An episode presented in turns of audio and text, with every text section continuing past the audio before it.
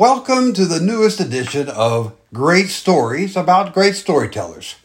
I'm your host, Dr. Randy Overbeck, author of the award winning series, The Haunted Shore Mysteries, and right here, I get to share the unusual backstories of famous authors, directors, and poets. Before my stint as a best selling author, I worked with children and teachers for almost four decades. And during that time, I visited hundreds of elementary classrooms and learned that nearly every one of these classrooms had copies of books by this storyteller on their shelves. I'm talking about the much loved poetry of Shel Silverstein. His books, Where the Sidewalk Ends, A Light in the Attic, and The Giving Tree, were always among the most popular books on teachers' shelves and often had more dog eared pages than any other. A children's poet, a storyteller, you ask? I can tell you from personal experiences with my own children that kids love the irreverent humor of his poetic tales like Somebody Ate the Baby, or would howl at the crazy humor of the narrative Sarah Sylvia Cynthia Stout would not take the garbage out, or would read and weep at the allegorical story of the giving tree. Children and adults could not get enough of Silverstein's poems. Readers of all age enjoy his whimsical drawings, which populate the pages of his books almost as much as his incredible rhymes. His books have sold well over 20 million copies and have been translated into 47 languages. In fact, The Light in the Attic, his second collection of children's poetry, was the first hardcover children's book to ever make the New York Times bestseller list. And it stayed there for a remarkable 182 weeks breaking all previous records for hardcovers at the time.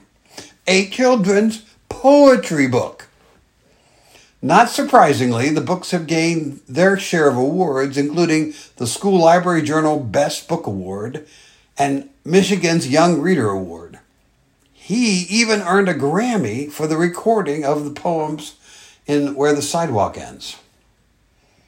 But the early life of Silverstein gave little indication that he would become the favorite author of children's poetry of his time.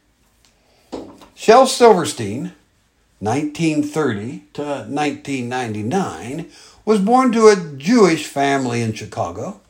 His tenure in schools was, well, nothing to write home about. He attended Theodore Roosevelt High School but did not distinguish himself in any particular way. Next, he went to the University of Illinois, where he promptly got himself expelled. Perhaps the next stop on his educational journey, Chicago Academy of Fine Arts, would have been different if he hadn't been drafted into the Army. Nothing in this academic career foretold the remarkable creative, creative genius behind the man. In fact, these few books of poetry, for which Silverstein is most recognized, and rightly so, only scratch the surface of the creations of his imagination. In a minute, after a word from this episode's sponsor, author Wendy Kendall, I'll share the rest of the interesting backstory of Shel Silverstein author Wendy Kendall, as a result of her love of mystery, romance, and fashion, especially a passion for purses, Wendy Kendall has created the intriguing and delightfully different In Pursuit Mysteries. Get it? In Purse Suit Mysteries. Cute. Her novel Cat Out of the Bag introduces Catherine Watson, purse designer slash sleuth. As Catherine moves from designer bags to body bags, she uncovers evidence of a murder. Her innate attentions to details aids her with clues, and she possesses a unique ability to match personalities to accessories. Kendall's prequel in the series, Purse Stachio Makes a Splash, delves into a chilling cold case. Finalist for the Best Romantic Suspense at Killer Nashville, Snow Kiss Cookies to Die For creates a tangle of mystery and love. Cherry Shakes in the Park, a summer read that will keep you on the edge of your beach towel, blends danger, divas, and frothy delight. And ribbons of love run through Kendall's heart of Christmas cookies and dreams. Wendy Kendall's books are both fashionable and delicious. Talk about some great reading. Check out the details on all her books at her website, wendywritesbooks.com. That's wendywritesbooks.com. Now, back to our great storyteller. Without a doubt, Shel Silverstein is most famous for his poetry, which the school library journal called, quote, exuberant, raucous, rollicking, tender, and whimsical. But these works don't even come close to defining Shel Silverstein. In fact, Shel didn't really see himself as a children's poet. In an interview, he confessed, I never planned to write or draw for kids. It was Tomi Ungerer, a friend of mine, who insisted, practically dragged me kicking and screaming into the publisher's office. And she convinced me that Tomi was right. I could do children's books. And did he ever? But as it turned out, his children's poetry was only one faucet of his storytelling success. The 20 something Shel Silverstein would never have believed he would become a beloved children's poet because during his young adult years he was working for Playboy magazine. That's right, Playboy. In the 50s and 60s, he produced 23 installments for the monthly called Shel Silverstein's Visits, each one an illustrated recounting of his journeys to places such as a nudist colony in New Jersey and the Chicago White Sox training camp, as well as to Africa, Paris, London, and Mexico.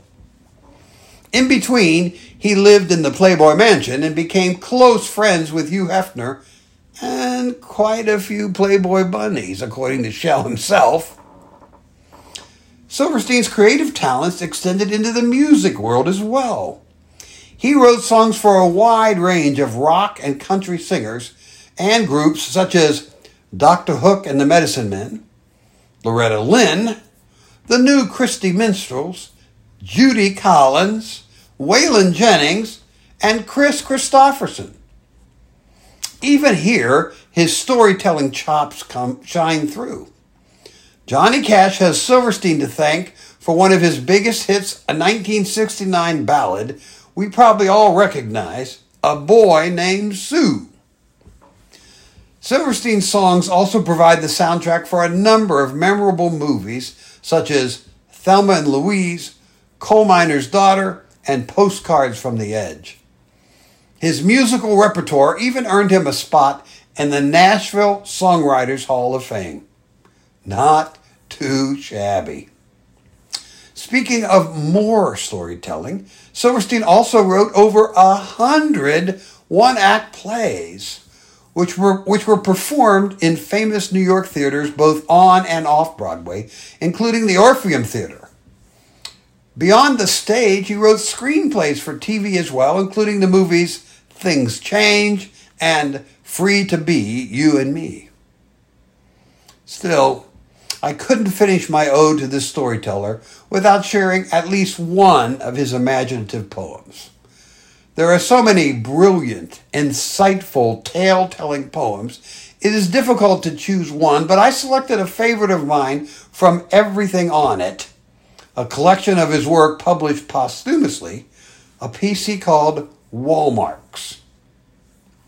You know, Shel Silverstein never married never raised children on his own, but he had an incredible ability to capture the mind and heart of a child. Listen.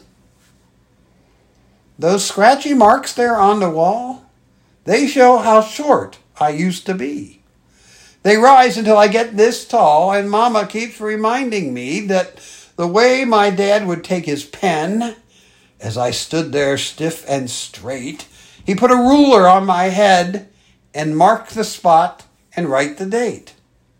She says that it's my history. But I don't understand at all just why she cries each time she sees those scratchy marks there on the wall. See what I mean? In fact, Shel Silverstein was as close to a true Renaissance man as any storyteller I know. Short stories, plays, poetry, screenplays, songs, he wrote them all and earned success and recognition in each area. In spite of his creative genius, or perhaps because of it, Shel never took himself too seriously.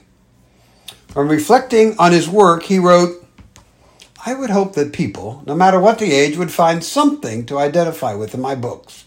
Pick one up and experience a personal sense of discovery.